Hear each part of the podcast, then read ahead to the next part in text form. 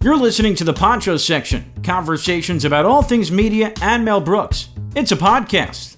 And here's your hosts, Michael Kanfer and Ethan Feldstein.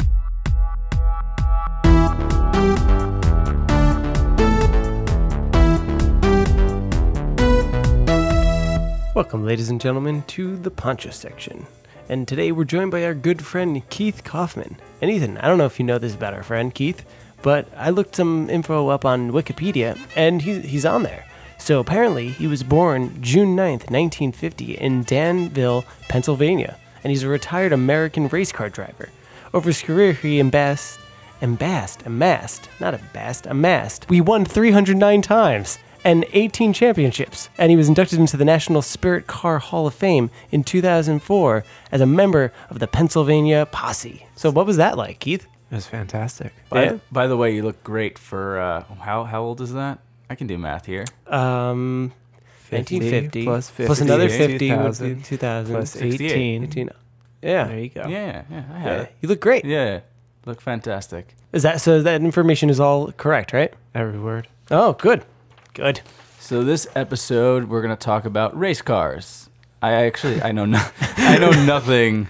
I know nothing about cars except Jeff Gordon. Was Dale a guy who- Earnhardt is a person. and there's a, a female race car driver Oh, who's dating Dan, Aaron. is it Danica Patrick? That's the one who's dating Aaron Rodgers. I saw Ah. Talladega Nights one time. I, I only know. Oh yeah, that, I remember that movie. That was a movie about Oh, race cars. Oh, yeah, that's a great movie. Actually, Rush is a really good movie about race cars. I That's heard- with It's I a heard true Thor. story too. It's with Thor, right?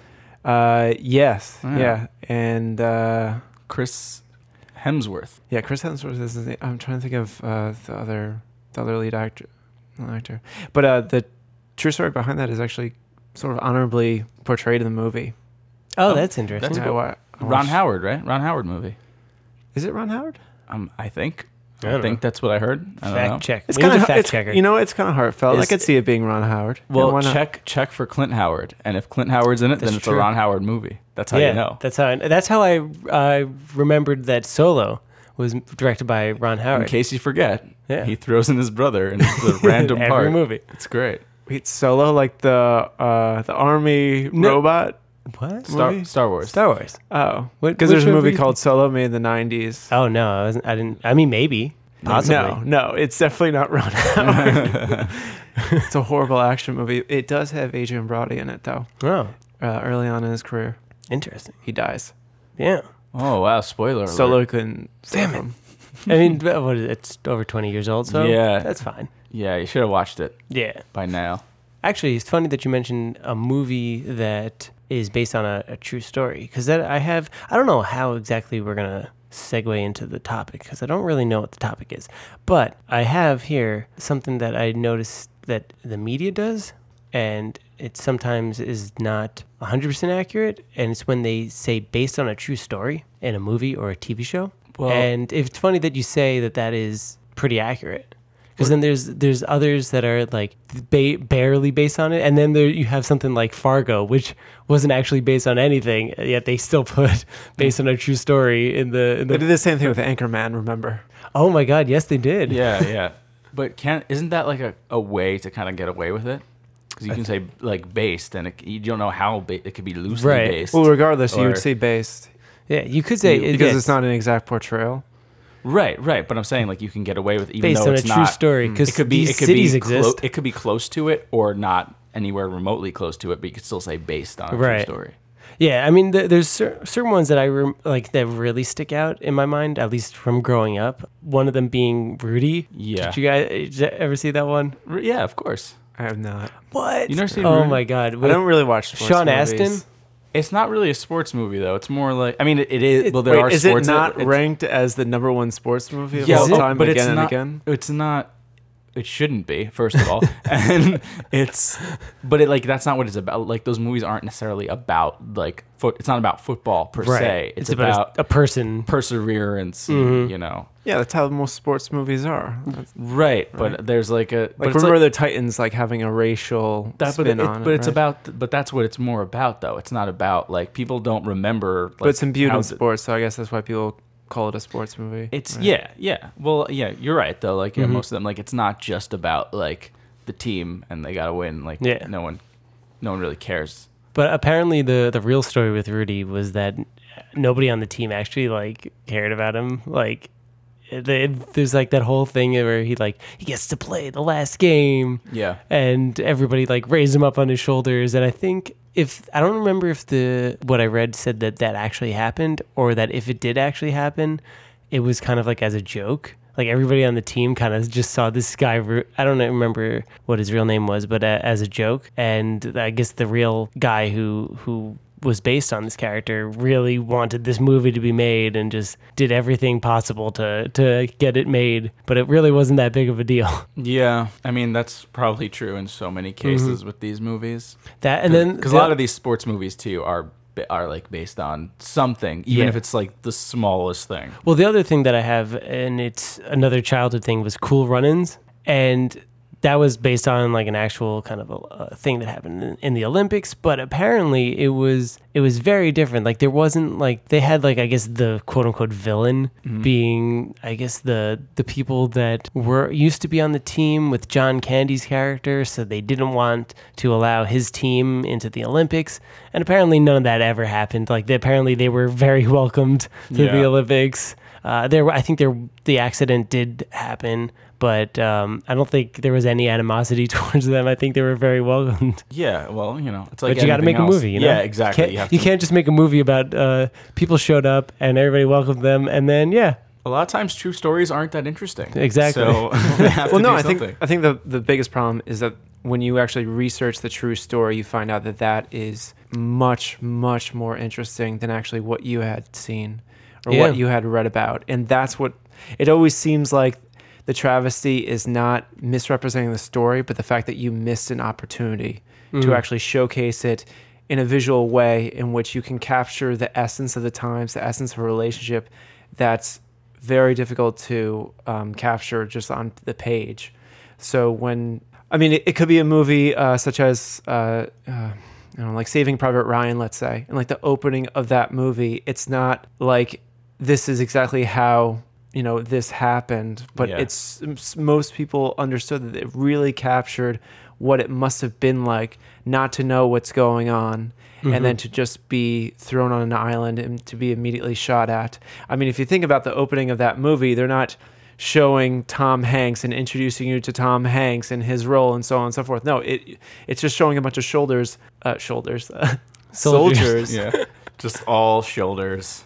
They have sh- the soldiers Just have some- shoulders. They do have shoulders. Just a mass of them, right? And none Yeah. of them are really identified. So you're not following any one individual character. Yeah. So it's obviously all about setting a mood for the rest of the movie. So movies that try to capture some momentous, mom, you know, momentous moment in real life has to accomplish that as well as build upon typically one or two main characters because it's usually a, you know, uh, a visual biography in some cases.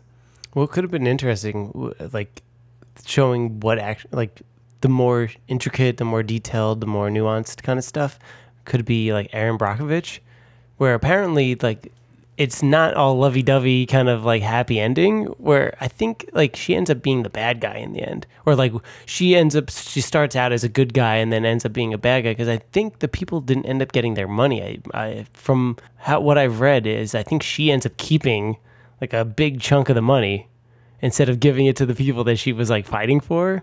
Hmm. So like that's something like that could have been an interesting twist towards the end. Yeah, I mean, it, it's so to capture this in, in in film in particular, and why you're going to cherry pick key ideas is because it's so inspirational and so mm. seductive to the art of storytelling. Yeah.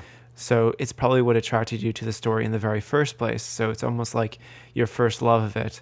And then when you start to uncover all the other details that surrounded it and you realize that there were other factors at play and these motivations here and there and other characters, it becomes so much more difficult to tell that same story that inspired you to tell in the very first place, which is sort of what you want to provide to your audience.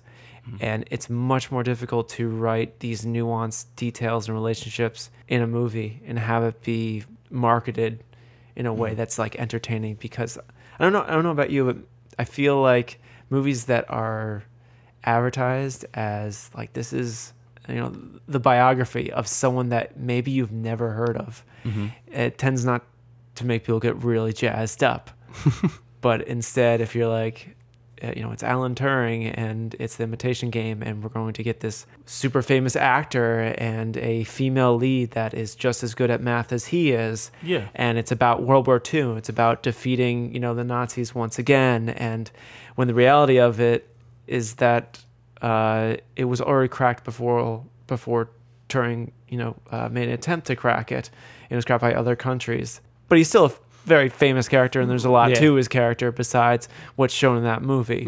Right, but that's that's what draws people in though. That's like yeah, it's the whole point. Is like yeah, it's not going to be exactly accurate. And that's the thing too, you have to I guess a lot of people go see these movies like, "Wow, I can't believe what it was like then." And you're like, "Well, no, it's a it's still a movie. You still have to see it as like as fiction." Right. know? Even with some, you know, documentaries too. Like documentaries while really really good, been watching a lot of them lately. They can be misleading too because there are people who come out and say, "Oh, it wasn't like this." Like it's Right. hard to really know. You can you can sway things. Well, it's, it's like it's essentially it's like it's the polish of marketing where they try to. That's what media does. They want to sell you. They want to sell you the this idea so that you can sit down and watch it, and then, like uh, in a lot of these cases, they want to have a happy ending because if you leave the theaters going, "Oh, that was super depressing," it's going to get out that the ending is super depressing, and people are not going to want to go see it. Yeah, but that that's I mean, yeah, that's I guess that's true most of the time. Yeah, mo- for the most part. I But mean, that never deters me. That that Mhm. always bothers me actually. That, that things always have to end happily. Like Right. that's not doesn't have to do. It just has to end somehow. But like Yeah. I know like so many people, even like my parents, are like, oh, it doesn't have a happy ending, or it just kind of ends. I'm like, yeah, sometimes things just kind of end. Mm-hmm. It- everything doesn't always tie together. I, I don't Or it's know. about the journey itself. Yeah, yeah, for sure. Um, well, like I just saw the. Um, r- it's funny. I saw the Robin Williams documentary, which I highly Oh. recommend. Highly recommend. But it's like everyone knows how that ends because they know Robin Williams has been dead for four years now, which is crazy. Crazy. To think Wow, about that is pretty crazy. yeah. But but I mentioned I was telling some people about it and I mentioned like, yeah, and like, you know, he had he was diagnosed with Parkinson's and people were like, What? And I was like, Yeah, he was diagnosed with Parkinson's. Wasn't that like a known thing? Like that came out and I guess I spoiled it for a lot of people. And maybe some people right now too. Like people didn't know that that he also had Parkinson's and that was like something that, you know, his like brain was all kind of fucked up Yeah. that was like a big thing. Um, but that, I mean, that's a great example of something that you know doesn't end happily. No. that kind of just I feel like documentaries kind of have a little bit more freedom when it comes to that stuff they do because it is um, it is like I think in a sense documentaries are more true to reality than than maybe a movie would be. well. I, mean, granted- they are Right. taking something that was real. Yeah, I mean, granted, you it, like you were saying, it can be skewed a bit. Like they can just take one side of a story as opposed to like th- both. But they can frame Yeah. it like you can frame it in a way that makes the person look really good Yeah. and maybe not show the like the dark aspects. You know. Sure. Um, Sometimes documentaries get made actually to clear the air of sensationalism, whereas movies that are Mm. based on someone's life actually does the polar opposite of it. It more embraces the sensationalism as a selling point for the individual and thus for the movie. that's a really Have you that's guys- a really good point. have you guys seen Wild Wild Country? Yes. No. Oh, okay. Oh, sure, yeah. Yeah. Do you like it? It's fantastic. It was great, right? And I think that was one where I was watching it. Um, I don't want to spoil it because actually I really want people to watch that one because it's so good. spoil? Is there anything to spoil? Well, I mean, I think so. I don't think people know. I don't because I didn't know the story. I mean, know? that's fair. But Like- to, to note, I think people have heard of successful cults and this one being tied to Rolls Royces in particular. yeah, but there's there's like details. I think that. Oh, like, I, I mean, I, absolutely. mean, I was pretty. Just, just, but when people think of Jonestown, they think of Kool Aid, and then when people think of, uh, Right, you know, the you know Osho, they, they tend to think of Mhm. Rolls Royces and pulling them out and Yeah, well, like, but there was like a lot of stuff. I don't know how you felt, but like in the beginning, watching this thing, I'm like, I can see why people were attracted to this. Like, I could totally see what was appealing. yeah. I don't know if that's just me, or if that's like, because like normally you see you you like look at that and be like, oh, like that's crazy, or like how could you fall for that you know and a a lot of i feel like a lot of times like that's kind of So- that's what i would feel that's what other people might feel but when i saw it i kind of had that that feeling like oh this i could totally see how this would drag people in like there was a lot of a lot that was appealing Yeah, I have a lot of friends who um, wish for a community to exist Mhm. like that. I mean, like the underpinnings of it, so all the the benevolent details of what they set up in Oregon, um, and in some parts in India, that was sort of their first draft of that story. Um, I have friends who actually did exactly that. yeah I mean, minus like the cold aspect, but set up their own uh, commune, live on a farm, uh, sustain themselves, and it's a it's a wish to kind of return back to your roots. yeah And uh, in order to, I guess, you know, for some people, they could look at that situation as my life is so complicated right now. In order to sort it out, it's not just a matter of slowing things down, but keep doing what I'm doing, but to actually uh, invert to a lifestyle that is more primitive to myself, which is the story behind the the lawyer that is a really great. Um, I mean, he has so many amazing comments. Uh, I forget. I forget his name. I don't know. I, near Niren Niren Yeah, I mean, he's like, there's only one lawyer I think that's really being I- I interviewed that was a member of the of the cult. my favorite was the dude with the overalls i liked him i don't know what his name And, was I mean, back in the day, they were kind of like all wearing red overalls. and no, no, stuff. no, no. The guy they were interviewing. the Oh older yeah, man. the, the, the, yeah, he's yeah, yeah, he had he's a, a, great, larger guy. Yeah, he had a great more sense of humor about him. I liked him. So I'm completely ignorant to what No, you guys are I know. talking about. I, I feel bad. You no, should watch it's all it. good. What what cult are we talking about here? They were the Rajneeshis, Yes. yeah, and they lived. Yeah, and they followed this guy named Bhagwan, who was. The Bhagwan. He goes by many names. Yeah. Like there's 30 names for him. Yeah. and they kind of like all uh, introduced a lot of it. But I find um, my it's weird because like I've, I've heard people talk about it, like fuck that guy and like and I understand that totally, but I was like entertained by him in like some twisted way. I don't know what it was because like I, I get you know we shouldn't really dive too much into it. No, I think that I mean this is really good because this connects to what I wanted to bring to the table today. Okay, which good. is sort of Perfect. let's do that then. the the perversion of something that is genuine and has some merit to it, and then the perversion becomes what's most known, especially in Western society, and it becomes a fad. Mm. So in this case, we can speak of positives of uh, some positive takeaways from this cult, which might be things like treating others with respect, being friendly, um, to congregate, uh, creating a sense of community. Pe- this is something that people crave. We know this. That's Uh, the idea. social ide- That's the idea behind it. uh, meditation, um, self reflection. This is all sort of the baby in the bathwater that you know shouldn't be thrown out. It grew in unhealthy directions and it got very political and dangerous and there are certainly illegal activities so uh, it's it's and assassination control. attempts and Yeah. all this stuff and um, Jeez. Yeah, it's- pretty out of control. you know misuse of, of, of funds but the idea behind a lot of it seems okay you know, for, for, for the most part um, but you know i do connect this with things that have less of a negative outcome but let's take yoga for example and it blowing up in urban areas across the states and what it's being connected to. And like as someone who loves yoga it just seems very strange when you get an invite from a friend to do yoga and it's like let's do yoga with goats and alcohol in a sauna. It's like i don't know what you think yoga is but it doesn't require any of those it requires Right. just like a mat and hopefully like a I'm, I'm curious about the state of calm. goats.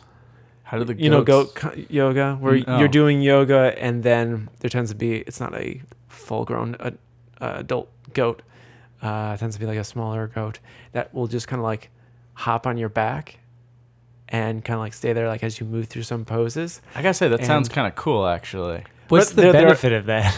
Yeah, yeah. I, Besides getting to hang out with Yeah, the baby yeah, goat. I mean, that sounds kind of cool I- getting to hang out with the baby goat, but I don't see the, be- I the feel like it happened by accident one time and then someone said we can make a business gotta- out of it Yeah. and that's what happened. But you see things like this pop up all the time, uh, and it seems to I mean, i- i- if you're just looking at yoga not as a way of life, but as a let's just do this random activity on, you know, a Saturday morning and to start my day, and that's that. I mean, that's that's all fair, but I think people get the wrong idea about what yoga means to others, especially countries of origin. The I mean, the origin of yoga itself being treated as a way of life. Um, it is a inner spiritual journey for some people. It is uh, a sense of equivalent to going to the doctor um, for physical health. There's prenatal yoga. There's postnatal yoga. Um, I can't speak to the merits of any of this. uh, there's yoga for stress that people have concocted, and the same thing can be said for meditation. Now that's sort of just been, uh, I mean, just blown up in the most ridiculous ways, where it's now dangerous to just go onto YouTube and type in guided meditation, because 99% of the videos that are there are just over the top ridiculous and to the point where people in my family think that meditation is hypnosis that those are synonymous. Um, and when i say that no they're actually polar opposites the fact that it's not self-evident once i say that they're polar opposites that they actually are. And this seems to be not just like a gap in knowledge. Once again it's not that i don't know what meditation is for. It is getting the wrong idea of this seeing it as a fad and then being concerned that there are people in our society who are embracing this fad and not seeing that there's actually some benefit to these hobbies, to these activities. Well, I think there's a there's been like a more positive side of this too, that it's becoming more, I guess, more common. Like yoga and meditation have become more of like a common thing for people, where it's not seen as like a weird thing. I mean, yoga, for example, like people saw it for a while as like, oh, yoga's for women. You know, that was mm-hmm. like a, a thing for But only in our culture. Right. right, but no, but that's kind of changing, and I think that's like The, a the most famous thing. yogis are men. right no but i'm saying that's like a positive thing that's changing and like meditation too i think like meditation has become a lot more common but but yeah like what you're saying with that there becomes a lot like there there comes goat yoga and and weird But you're saying that Other- they got it wrong from the beginning, essentially. That it was misconstrued as this is a female fad, and like um, the origin of it being brought into Western society it was Right. done so by a man too. Which I mean, there's just right this is all just yeah so i think it's it's like moving in a good direction in the sense that like it's more it's becoming More- balkanized. That's more what I see. balkanized Yeah, so it's like, what do you want to do yoga? Oh, what type of yoga? What are we doing? oh okay yeah I'm- And there's some cult leaders Well- behind yoga uh, yeah, like- organizations, like, uh, was it Bikram? Bikram? Bikram, right Bikram, is, Bik- that, is that it? Yeah. Yeah, I mean that dude's insane. That guy who, like who started it. I don't. Is his, I don't know what his name is. If his name is like Bikram, I don't know. It, it yeah, I think It it is. is. like- yeah, he's like crazy. oh, he's absolutely crazy. Yeah, he's out of his mind. And like he's like, oh, it's funny. Like in interviews, he's like so angry. It's like, dude, like you're doing. You're supposed to be relaxed. You know? I'm curious what I, I know we've talked a little bit about it, but I'm curious what your thoughts on DDP yoga because that's I actually do DDP yoga and I actually very, really enjoy it and I'm pretty positive. So DDP, for those who don't know, is, was a wrestler uh, mainly for WCW, but I think then he went over to WWE and then whatever. But my understanding of his, him creating the DDP yoga plan or uh, was mainly just him doing yoga as a way to kind of heal his own body, just because wrestling is a tough thing. I mean, as Yeah. even, even though things are pre-planned, I mean, you take a body shot or you get hit, you get thrown around. I mean, that's really happening to you. That's not that's not fake. Uh, so I think uh, as ways to heal his body, to heal his back, he had uh, a lot of issues. He was doing a lot of yoga, and from that, he was able to find, uh, I guess, a lot of benefit to it, and he wanted to present that to people. And at least personally, I like the way he is presenting it. He's not pretending that it's this um, like this cult kind of thing, like this guy that uh, I'm not too familiar with this Bikram dude, but he's not he's not pretending that this is anything more than just a way to be healthy and uh, physically. I mean, possibly maybe uh, I don't know, being emotionally healthy could could be a, something gained from this, but I don't think he's coming from that that sense. I think he's just coming from like, hey, this is a good way to be physically healthy. And it's more active, right? Yeah, it's a bit more active. There, there's some. Um, I don't know. I'm so I've never done any other types of yoga before, so I don't really have anything to compare to. But I know that there's there's a lot of things where it comes to he has you like imitate if you were to like use like a like a bench press or something like that in certain things, but like trying to do um, kind of like uh, I don't even know what the word word is called resistance. It's like working out. resistance training without weights. Right, exactly. So you try to tense up as you move and try to be focused on on your movements in that kind of sense of of muscle kind of workout. Um, so there's stuff like that. There's uh, periodic um, push-ups and stuff like that. I mean, granted, Yeah, I'm- that's the more active yeah. part. yeah. Granted, I'm still on the beginner levels, so um, there's I would imagine it gets much more intense. But yeah, it's much it's a much more physical kind of thing as opposed to spiritual Yeah. kind of. I mean, just like food, there's going to be fusion, right? Just like music, there's going to be fusion. That's exactly what this is. hmm would you say that you th- would you think personally this is a respectable way to go about it, as opposed to hey we're gonna just make the room really hot and put goats. Yeah, until there's DDP goat yoga. Um, so it's the, it's the addition of the goats. To, no, I mean, like, so he's someone with a physical uh, fitness background, Mhm. and he's just fusing what he's already known with what he, and I mean, I guess picked up from yoga, and then like created his own um, sport essentially. Yeah, like all that is fine. It's just I guess when people take one concept and they accept the warp version as uh, the original. Mm. You know, they don't see this as a revised draft.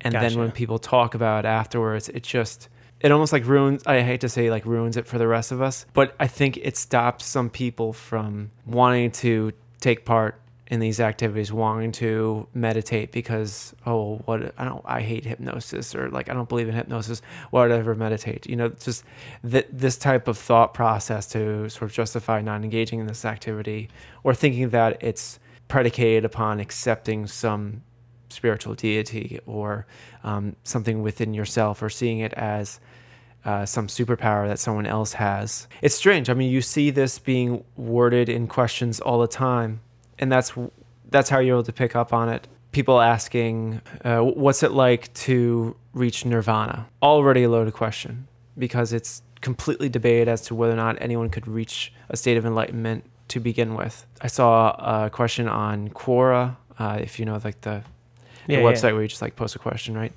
Um, and someone said like, well, what's the brain look like? What's um, going on beneath the surface for someone who um, has reached enlightenment and you know is in a state of nirvana?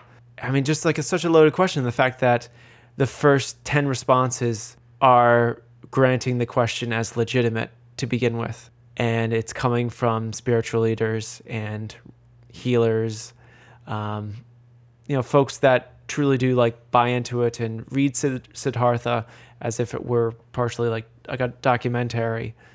And I mean, like, who knows? Like, maybe uh, it, it it is some state that can be measured to some degree, um, but the right preliminary questions aren't being pondered by those that claim to be experts in the very field, which is an embarrassment. What do you think is is the cause of the misinformation, and do you have an, any idea of how something like this could be resolved? With meditation, but specifically, Just maybe with the, I guess I don't know the because there's a lore of it, right? I mean, Right. asking that question is a whole lot more exciting than saying, What is enlightenment? Okay, well, now you have to read and learn and educate, and that's not fun. People don't like that. People want to hear about subjective states. And then through someone's personal take on it, that's how they engage in the material and that's how they learn. Um, but that's not the way to start out. And no one's jumping back to original texts from Buddha or and taking it with a grain of salt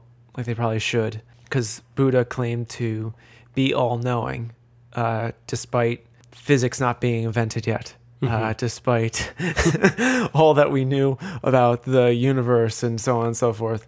Uh, I mean, there's just a lot of foolish and outrageous claims. Um, but I think it's just the lure of something more. It's um, especially in Eastern uh, belief structures. It's uh, it's very easy to be uh, like seduced and humbled at the same time. Uh, you can cherry pick quotes from main Eastern spiritual leaders, everywhere, anyone from uh, you know any of the gods from Hinduism to Buddha, as I mentioned, or Confucius, and you can read it as look, you just have to go in the flow of the universe. Whatever the universe presents you, that's a sign, and you should always take it as such because everything happens for a reason. So don't get so held up in your own individual frustrations. It's nothing because you should really embrace the bigger picture. Okay, that's, I mean, all that sounds really great on the surface, right? So it's very alluring. And especially if you're affluent, if you're healthy, if uh, you have some privilege that you were born into, whatever that may be interpreted as, and let's say that you kind of have one of those lives in which you would have to make up issues to really be in a state of um, mental anguish. Let's say all your mental faculties are in order. Well, then it's super easy to embrace and then pay into everything that that's telling you.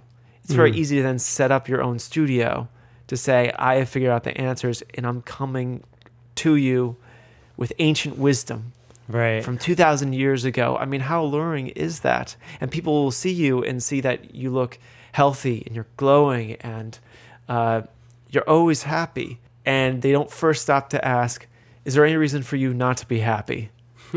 Because if there was and you're still this way then you would see that there's a greater range to this person a greater nuance complexity. And this elaboration would take some serious effort in which case maybe you do have something to say. Hmm. So, so uh, from what I'm gathering is you think it, it, you're saying it's uh, people who have st- some sort of status that end up being influencers who they misinterpret X Y Z, and because of that, they they decide, oh, I'm going to pass this on, and their bastardization of XYZ then gets passed on to another group of people, and then it just blows up into goat hot yoga, essentially.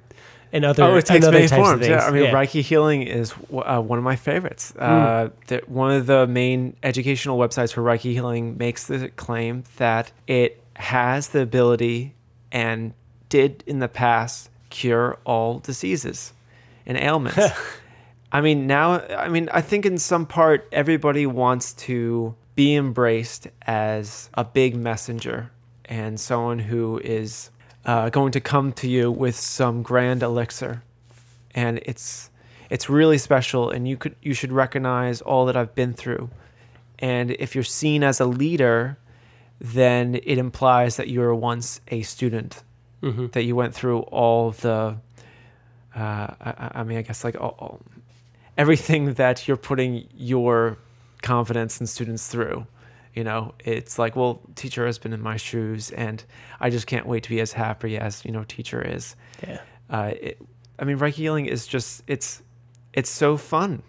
It, I mean, funny and fun. I mean, there's just like so many elements to it. You're putting on peaceful music generally. You're having someone lay down. Uh, let's say the person that is buying into it is someone who works like 60 hours a week, they never have a, moment's rest. And they buy into something that sort of, by the very nature of it, forces you to have a moment's rest. Mm-hmm. And that could be the one special ingredient, the one significant piece of this pie.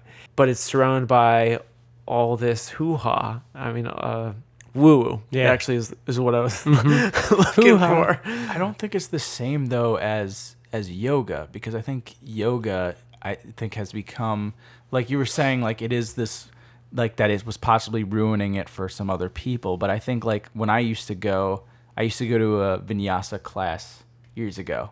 This woman would, would run and it was not a hot room. It was cool. It was fine and she oh, would, not all yoga is bad. I was comfortably no, no, tempered. no. But I'm saying like she would put on like contemporary music. It was like like she wasn't trying to like sell. Like she was cool. She just like was like we're gonna take you through some stretches and poses, whatever.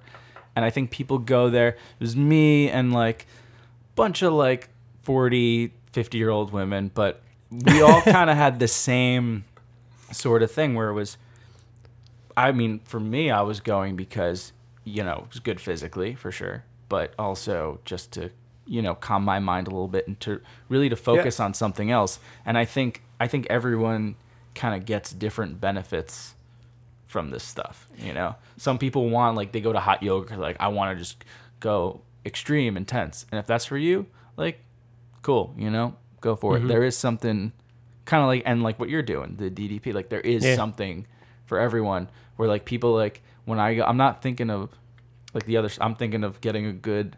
I'm really just thinking of like relaxing, Yeah. relaxing my mind and Right. like getting a good good stretch. I'm you know? curious- keeping it on a very kind of simple level, I guess you could say. But I'm talking about those yoga le- leaders that then get hired for events that talk about unbounding consciousness. yeah, see, I don't What go a- to those. I didn't go to those.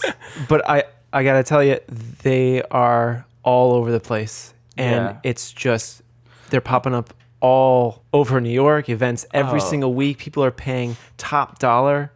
Oh yeah. I mean, I just found this one event uh, yesterday. I saved it on my phone because it, it was just so hilarious. But they're already sold out. Tickets are forty dollars, yeah. and Well, it's like it's all about are is humanity ready to be unbound? And people are just seduced by these word salads. it's any any like kind of influencer. I Mm-hmm. mean, I had someone show me this like YouTube video of someone who was like, uh, she asked me, she goes, "Have you ever been to a medium?" And I was like, Oh lord. "No, no." Um, I don't know how you feel about mediums. A medium? A medium is that is that Like Makes- uh like Long Island Long Island medium people that like speak to ghosts and stuff. Yeah. And I was like, I haven't done that. And she was like, watch this video. And it was a video of these two people talking. And she's like, we're going to make contact with like your husband. And then all of a sudden she starts talking in like a man's voice, like it's supposed to be your husband. Hmm. One I was with was like, isn't that crazy? I'm like, yeah, it's like really well done, the video, how they spliced it together.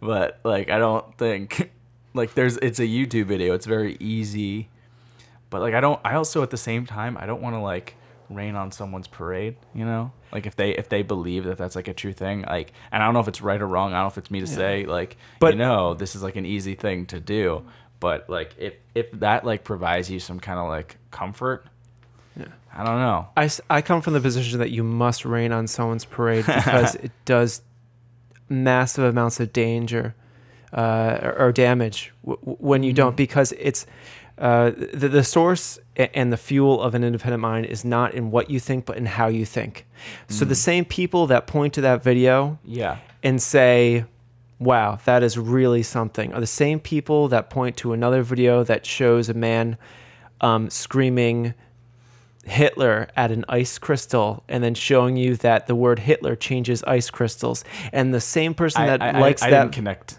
with the, what was going on there to that at the time. Uh, uh, but that same person is the one that's not going to vaccinate their kids. That's the same person that's going to bring back smallpox. I mean, I this is the same I exact thing because the problem is you don't have a filter to question your own instinct. So you rely on your gut feeling it being true. If it feels true, if it feels plausible, Yeah. and if it seems that there is a real selling point, and if it's coming to you from someone who's pretending to be, or maybe they are an expert in ghosts, but what does it mean to be an expert in something if that something may not exist? Right? And not questioning the very, there, there are 500 better questions to ask before how many people can I forward this video to? Oh well, I don't think she was. She was just showing me this. I mean, thing. this is not like picking on your one No. friend, but I'm saying as a whole, all of this is connected, and the fact that people don't see it as a state of mind and they don't equate this type of um, credulity with those that, uh, like I said, you know, won't vaccinate their kids, in that they will, you know, buy into something. Um, I don't know, like social changes. You know, is another like funny one, like uh, some university professor going on the news and saying there's no such thing as biological sex. You know, it's it's the same person. It's the same person. It's the same state of mind. And like I'm so if you I want guess, to I guess I don't like think of it in those terms though. Like that one thing jumping all the way to that, like that just seems very. but it's how. It's how you think, not what you think. It's not saying the same person does it. Yeah. But what I'm saying is, if you are a person who doesn't question big claims, that does not say to themselves, extraordinary claims require extraordinary evidence, if you're the same, if that very same person lacks the means or the skills to then do independent research and lacks any knowledge of whom are the actual experts in a particular field, then essentially they are news gullible. They are Santa Claus eligible. I see what you're So their head is just has a hole in it, is what I'm trying to say. It's porous, and this information is readily going to go through and enter their skull. Whereas people who do have the means and skills of research, let's say, or just has this funny bone detector, like, oh, this just doesn't seem right, you know, based upon what I know, that that acts as a filter. I mean, it's Yeah. a closure mm-hmm. of a hole in your skull. Well, that I mean, that's yeah, that's like the big problem I think we're having now in, I mean, this country all over the world, but like the lack of, I guess, skepticism. Yeah. Be like, just like yeah, taking everything verbatim. Like this is, this is what this is what's right. This is mm-hmm. what's right. You know, like just having those kind of, I guess, that like certainty. That's- You know. I think a, b- a big issue is you have channels like TLC or Discovery or History Channel, and they have programs like the Long Island Medium, or you have programs like B- Hunting Bigfoot or Ghost Hunters, Yeah. and that's It's a loaded question from the start. It's, just well, like, yeah, it's- given I that mean, Bigfoot it's- exists, It's adding credence to certain claims, and it's just but the- you would think, it, wouldn't you have found him by now? Wouldn't you have found a ghost by now? Like it's just I, the I- the whole show, the whole point of the show is defeating. Is kind of self defeating. I mean, if you find Bigfoot, the show's over. If you find, I mean, it's, it's based on something that goat- is subjective. Right. That's that's the problem. It's an educational sh- show that is educational in, in in very big something that's subjective. Given this, now we're going to you know do investigation. It's completely Right. backwards. It's drawing the bullseye after you already shot the arrow. I mean, I so like watching Ghost Adventures, like that show to me is just like, oh, this is hilarious. Like this is, or like, but like, you, like we can like see it and like go into it. I guess like skepticism, most likely like in the case of like Ghost Hunters, like Right. probably bullshit. Okay, but like maybe some people don't. Maybe some people are like, oh, this is real. This is like a real thing. Mm-hmm. I but think is it the responsibility of the program to do like what's their responsibility? Yeah, I don't know. case? I 'Cause mean- they're on TLC or Their responsibility Right. is to entertain. It's Yeah. the Right, fact that the audience exactly. does not understand that it's the network's responsibility to entertain and to satisfy advertisers. Mm-hmm. That's it. Yeah, no, that's And- that's exactly. And, Yeah. and once again, it comes down to how one thinks, Yeah. and not necessarily like what what they think. And I mean, I want to go back to highlighting how dangerous this actually actually is. I mean, going back to vaccinations, and you have Andrew uh, Wakefield in 1998, uh, a UK-based doctor, publishing a report that gets picked up by scientific journals that is linking the MMR vaccine to autism. So MMR, measles, mumps, uh, Yeah. rubella, uh, and it's still with us. Yeah. And it got picked up by um, one scientific journal. It got picked up by uh, Nature magazine. So now we have something that is even more encapsulated and dangerous because it's now this.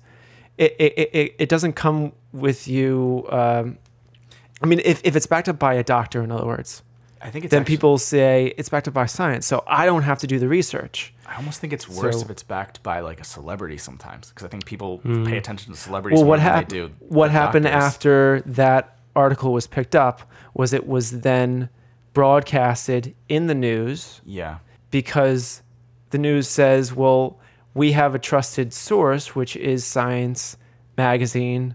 Um, I mean, there's a few others. I, I like I forget the name, but it, it, it was it was a Nature magazine, and then like Science America or something or another Yeah. that was picked up. So then what happens is you have a scientific hypothesis that becomes political. and it becomes personal because those are my kids, damn it. Yeah. and it also along with this becomes stained in the public eye in different ways mm-hmm. because now you have folks that had vaccinated their kids over monitoring and being worried that they had done something wrong that carries a lot of guilt i don't want that on my conscience and then you have new parents around this time of the 2000s of Y2K and all that, right? uh, then thinking to themselves, should I or shouldn't I? And the process to clean up that mess took over 10 years. And we still feel it today. I mean, it will always be easier to create a mess than it is to clean it up. Mm-hmm. But the fact that it was so readily picked up and passed around and spread like wildfire, and no one looking into the actual study and why it was flawed to begin with, and the fact that in order to correct it, it wasn't a retraction. Yeah. Retraction did take 10 years in the initial magazine that actually published it, which, think about that. That is absolutely insane and disgraceful. Yeah. The fact that you had to have another panel of scientists doing research that tries to disprove something that was not Yeah. I guess uh, not accurate to begin with, um, and, and flawed. Like I'm talking in the research, not in the outcome, but the research, how they got there, the methods that they used. I mean, now I mean these all these things can spread so easily. Like I mean, with this, with anything, with clickbait, clickbait is like the worst thing now because you see like all these headlines and people don't actually read like what it actually says, and it might not even be. Neither do journalists. Yeah, well, exactly. Well, I get frustrated by like by dumb, like stupid things like that. Really have no. They're just annoying. Like it doesn't really have any repercussions. Mm-hmm. But like I remember seeing, must have been. This has nothing to do with what you're talking about, but it's somewhat, you know, somewhat related. Um, there was an article that I saw that said, Billie Jean King slams Emma Stone, and I was like, "Well, what's this? This sounds interesting." Because if you guys know, Emma Stone played Billie Jean King in that movie, Right, right. um, the Battle of the Sexes movie Oh, right. that came out last year, right? It's like, wow, hmm, why would she slam Emma Stone? Like, what reason? And Emma Stone tweeted something about, um, about like equality, about like um, equal pay or something. I think along those lines. I could be getting this slightly wrong, and I apologize if I am.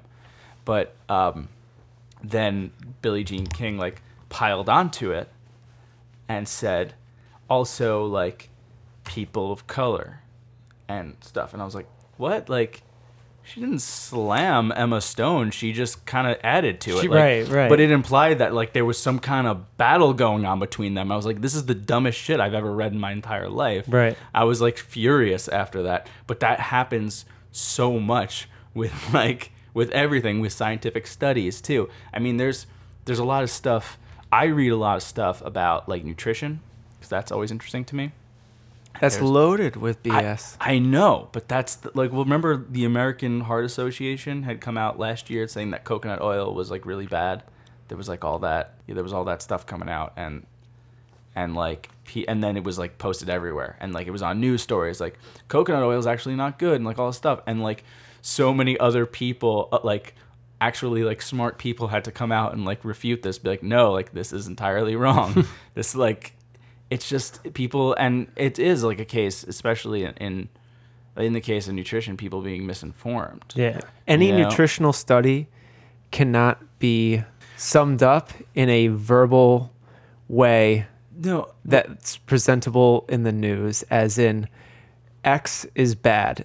Right. That's a horrible. Lewis Black has a scientific great joke about that. Where There's so he many- said, like one Milk. day, oh milk, and then one day uh, he said, uh, t- this day eggs are good, and then the next day eggs are bad. But then you find out no, then the whites are good. But then, then you find out no, the yellows are good, and then but no, all eggs are bad. It's like well, I've already eaten so many eggs. Yeah, I mean, yeah. Well, on, on Black on Broadway, he goes, "It smelled good or bad." Yeah. and then no one answers him. He goes, "I rest my case." yeah well well things yeah things are constantly changing and there's also there's different viewpoints for sure you know and there's different ways because there's there's different things too it's it's not about it, there's things that are about health, and then there's stuff that's about weight loss, and it's not always the same. Yeah. You know, because there's because you can lose weight.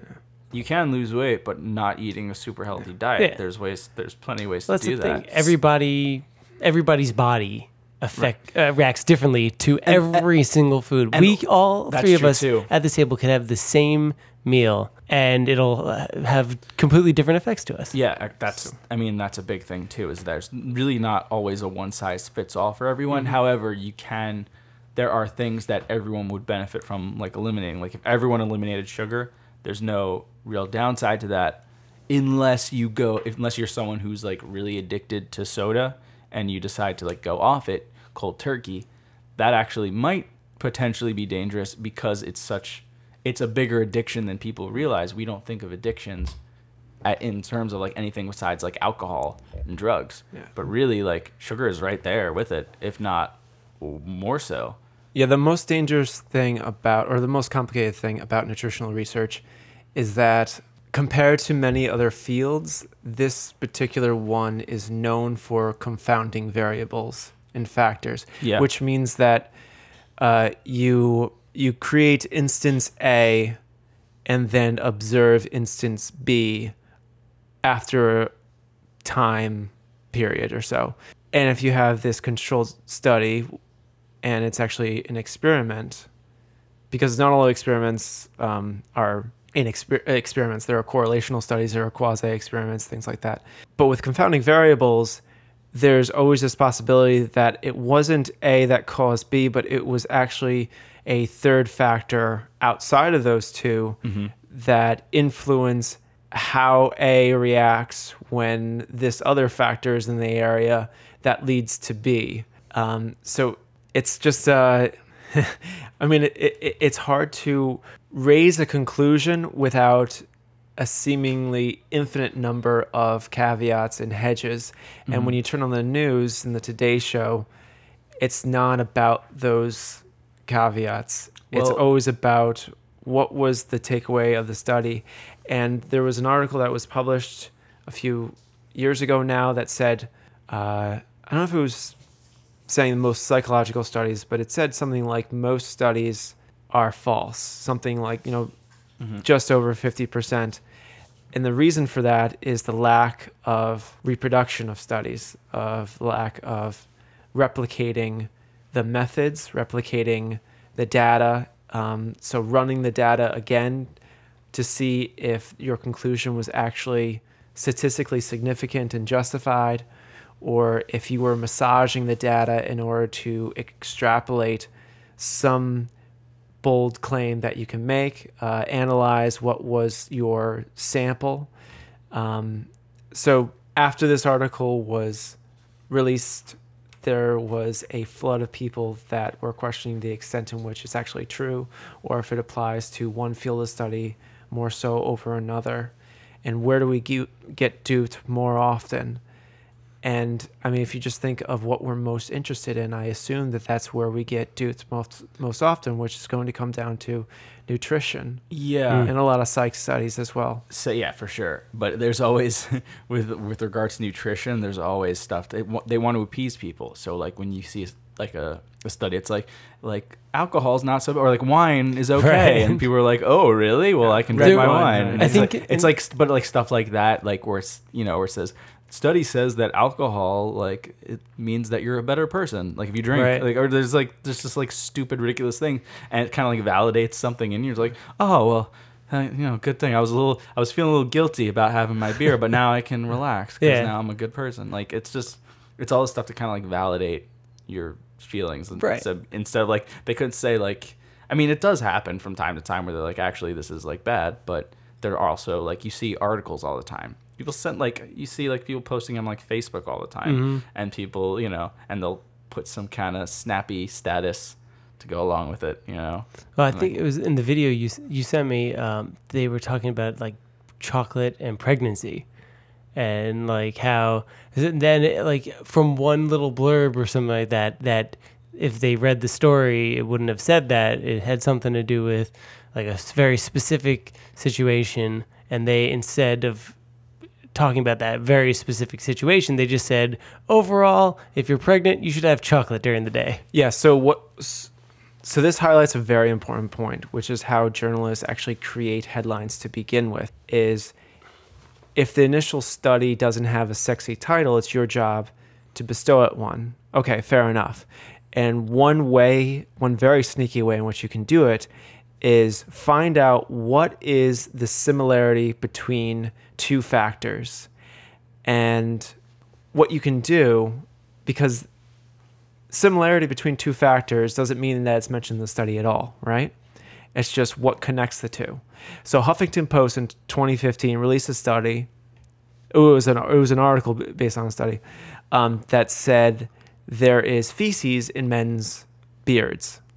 That's never. By the So- way, starting with the Huffington Post article is never a good way to. Uh, I would I, then it's a recognizable name, right? No, no, So no. I'm, I'm, scary, I'm joking. right? I'm joking. But But, um, it's, it's kind of true. So what they did was, it's based on a study in which they swab men's beards, uh, a group of men, and they just wanted to find out what was the bacterial makeup of that swab, and bacteria lives everywhere on our body. There's more bacteria than we have human cells in our body, right?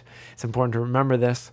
They found a lot of fun information among this group of bacteria is bacteria that's prone to exist in bathrooms. That's it. Bathrooms. What do you do in bathrooms? Okay, excrement. Got it. What do we do? Uh, we swab men's beards. Okay, got it. Bacteria in one place, bacteria in the other place. Bam, similarity. Thus, feces in men's beard. And you throw that out there, and it almost like feels right. And you know what? Who wouldn't click on something like that? But it's like it's the same thing when I was saying with like the Billie Jean King thing. Yeah. I mean, that probably was i- i- if it, if it wasn't Huffington Post, it was something like it or Huffington Post esque, you know, where it is like it's something like, oh, this sounds. Is there some kind of like fight going on? Like, it's stupid. I know it's stupid. Mm-hmm. You know, and like celebrity gossip is really stupid. But sometimes you see it and you're like, well, maybe I'm just curious. Yeah. You know what's going on here. Well, it gets ridiculous when it gets to the point where I, th- I brought this up with Keith earlier in the day, but when you have something like in movies or TV where they continue to propagate just incorrect information, like I can't even count the amount of times the whole we only use 10% of our brain trope comes up. Yeah. And I mean, they have movies, what was it, Limitless and Lucy. yeah. Oh, I didn't. I didn't see those. So Lucy with uh, ScarJo and Limitless with Bradley Cooper. And I think in both of them, they end up taking some sort of drug that allows them to use the other 90% of their brain. And it's, But I ask you this: I The mean, it's not as, I would say Yeah. it's not as damaging or as dangerous as something like vaccines, but it's like, it's something that's continually propagated. And even after like a scientific community goes, no, that's bullshit, they're still pumping that out. But here's here's why you can get away with it.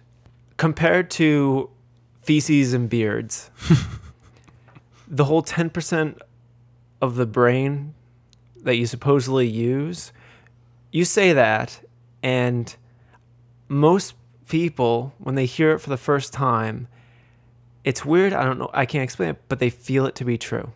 They feel like there is something missing and that's why they haven't reached their maximum potential Right. or they haven't realized their true self as aristotle wrote about 2000 years ago i mean this is just a common thread through all of this i mean everything that gets like perverted from spirituality um, you know it, the, the bath water that i wish we could just drain already so on top of it, not only does it feel right, but you understand what it means. So it's not talking about one bacteria and their, you know, partic- uh, particular DNA, right? You know, the, these are going to be lush terms and oh, well, biology. I failed that in high school, so I'm gonna just black that out. No, like I use a percentage. You know what 10% is? Okay, that's 10 cents on a dollar. Got it. Brain. I got one of those. I know it. And here's the best part you understand it completely, yet you can't tell me why it's wrong. You can't tell me why you should doubt it. And more importantly, you can't tell me why it's true. So combine all this together and you just have a perfect storm because it's a simple statement that almost sounds like wisdom. Hmm. you only use 10% of your brain, kid. That's if you only read the right books, if you only took the right substances, mm-hmm. if you only were able to tap into your unbound consciousness, and if you speak in these just super flowery ways, you just get inspired. And you know what? Through a lie, you can benefit yourself. And that's sort of this weird silver lining over it all. Is But- it is it like it's the rock soup of of a situation? I, I think this is why we need Neil deGrasse Tyson to start tweeting about movies again, though. Yes. It's like that he could he can kind of like break that down for everybody. He helps. But let me know. astrophysics is like totally different because we we Oh, but he would still jump all over that. You know that he would Yeah. because he anything science related, he's gonna jump all over. He stopped doing it because people were shitting on him so much. Like, let us just enjoy the movie. Shut up. Did you And- hear the whole thing where he tweeted at, um, oh my God, why can't I think of the guy's name? Did, oh, The- the oh, I did see guy? that. I was talking about um Titanic. Who's the guy that made Tica- Titanic? Cameron. James Cameron, because I guess they lazily and originally just put up, um, just some random stars. Everything Yeah. about and it was that's like the the funny thing that Neil deGrasse Tyson really goes into. He's like, James Cameron made sure to make every single thing about this movie accurate, except for the stars, and the stars did not like accurately fit to the location where the Yeah. boat was. And then I guess they came out with a a re-release of the movie with like bonus features and this and that. And in that re-release, J- James Cameron reached out to Neil deGrasse Tyson and said, "I need some stars. Where should they actually I be?" That's really funny, but like in that in that situation, like that's not the same as like the brain thing because that's such Yeah. like people are not looking at that. Like maybe there's a few people who are Mm-hmm. like, hey, that's not right, but most people, myself included, would just would not notice that at all. and Yeah. people aren't changing their entire lives and endangering their children and other people's children over astrophysics for the most part. I mean, people did this back in the day when they didn't know where comets came from and, and, and something like that. Um, I read this story recently. Uh, there's this, I, I want to say he was a microbiologist, but he's also a bit of a, uh, how do you say, uh, I guess, contrarian and prankster. And he wanted to find out how easy it actually is to get something published in scientific journals and then in newspapers. And he was approached by a documentary crew who said, We will fund you to create the most hogwash study imaginable. And we're going to help you make it sexy as all hell. So they got a whole PR crew behind this. And the microbiologist was thinking to himself, okay, well, what do we, it has to be on nutrition, something in nutrition, because people read that stuff. Uh, and he called up a, a friend and he said, this is what I want to do. I want to pull this prank on, you know, my country. Uh, I think he's based in Europe. And he asked his friend what he should do. And his friend said, dark chocolate. Do something on chocolate. I'm like, well, why dark chocolate? Well, it's just just in light of the Whole Foods fanatics. They think that if it's bitter and I don't like the taste, that in the end it must be good for me. and there's an entire market that proves this and how much money people are spending on chocolate despite its shortage and like high prices right now. So what he does was he uh, constructed a study with five men, 11 women. That means a total N value of 16, which is laughable, ridiculously small. And it sits- so in statistics, if you want to run a BS study, this is what you do. You get a small group of people and you run some tests, but you measure an insane amount of factors weight, height, blood pressure, metabolic s- syndromes, if anything like that. You measure all these factors and then you toss in your variable, right? In this case, it was uh, changing someone's diet. So he actually did a full legitimate experiment. You know, he did actually bring in subjects. He did actually have a control group, and he had um, two uh, other independent groups that he monitored and manipulated accordingly. It reads well until you look just an inch under the surface. So, like I was saying, if you have a small group of people, but then you measure interactions between a large number of variables, it is like increasing your chances of winning the lottery from one in a billion to one in 50. Mm-hmm. And when you run those statistics, it re- you really are winning the lottery, but it's the way in which you went about it. Once again, not what you think, how you think. So how you went about it. So, anyways, he comes across these significant results, and he had no play- game plan of what you know he was going to publish. But it just so happens that when he struck gold, it was the relationship between weight loss being accelerated in the group that ingested chocolate, just happened to have chocolate in their hmm. diet, right? You may even have read this study. So Without any regard to any other factors what they were doing in their lives. they didn't talk anything. They, didn't talk about they the rest of their diets or their exercise yeah. routine, nothing else. Yeah, and and he's making it a horrible study on purpose, and he wants Yeah, it to be so anyone with two eyeballs and any experience whatsoever that you get five sentences in and you go, well, this is you know a load of bollocks, right? Anyway, he completes the study, writes the report. The PR campaign creates music videos, rap, uh, rock music, all about this study and chocolate. He has uh, a campaign that is dishing out ways to make this title, uh, you know, sell better. Um, once again, going back to like the sexiness of what you're titling your paper and so on and so forth. He pushes it through to a bunch of scientific journals that aren't peer reviewed. That's the key to all of this. It gets accepted by almost every single one of them. and then he gets an email saying, if you give me 600 euros, we're going to put it in our premier journal. What's he do? Uh, he pays up. It gets thrown into the Premier Journal. It gets picked up by the largest distributed newspaper in all of Europe. All of Europe. Jesus. An entire, right? I mean, th- ridiculous. You know, entire continent. Yeah. And then it gets picked up by morning shows in the U.S. Mm-hmm. It gets picked up by Cosmopolitan magazine. And does he get a phone call, by the way, before it gets to the largest circulated newspaper in, in Europe to verify any of the details? No, not one phone call, whatever. And what do the headlines tell you? It says something along the lines of, I'm paraphrasing here, it's chocolate helps you lose weight. Yeah. And it, gets, it just gets picked up everywhere, and he just sits back and relaxes until somebody who's actually looked at it gives him a call and finds out what's going on. And he does this interview uh, with NPR, you know, of how he Oh went about God. doing this.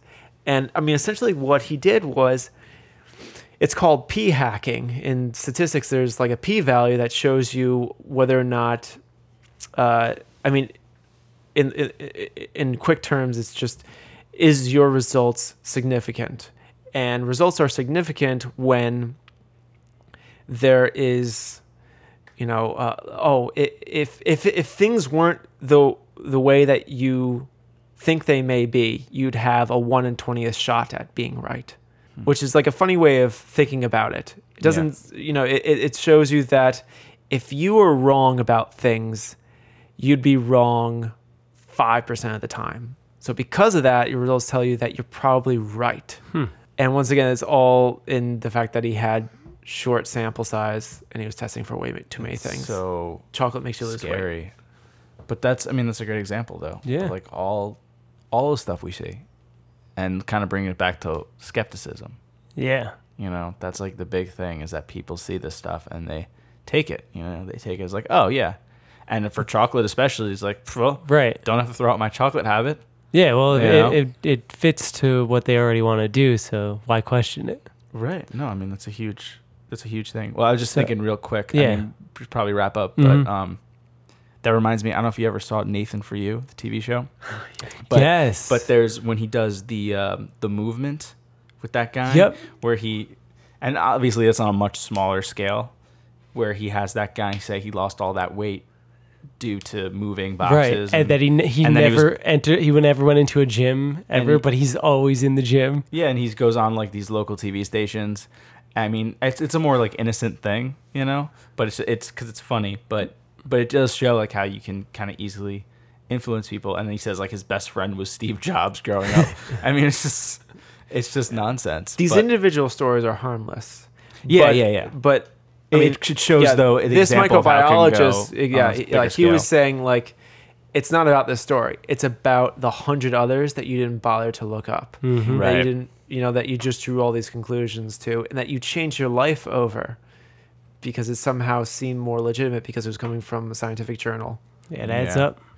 So be more skeptical, everyone. I think that that's the- the, that's the Is overall that the moral theme. of, of today's episode? Yeah, I guess so. And maybe um, don't fall for clickbait. Maybe Yeah. that's that's what I'm gonna try and do. That's my goal right now. Is not Yeah. to fall for and, and funny sounding statistics like Yeah. eight out of ten doctors say that landscaping causes diabetes. Well, There was the dentist with um with like Trident gum. yeah. What? hap- Yeah, there was like that commercial. That was, Where like the uh, the squirrel climbed up the uh, the guy's pants. yeah, it's like and, that's what and happened bit to the on last something. dentist. Right, that's why he said no. Because really, all dentists like you'd be crazy to be against Trident gum if you're Right, a dentist. obviously. yeah. So yeah, be more skeptical. Don't uh, don't fall for the clickbait, and uh, don't let the bastards get you down. Oh. I'm just throwing that last one in. Okay. Yeah. All right. Well, uh, thanks for sticking with us, everyone. That was really fun. Yeah. I like that, and that was really informative. Glad. Uh, Thanks, Keith. yeah. Thanks, because yeah, Thanks, you kind of kind of carried the show. Yeah. that was good. Next time you have to talk more about your racing history. I know I left it out. Yeah. Yeah, we totally glossed over that. Damn. We don't have any Well, time left. That's literally how we started out. I don't think we glossed over it.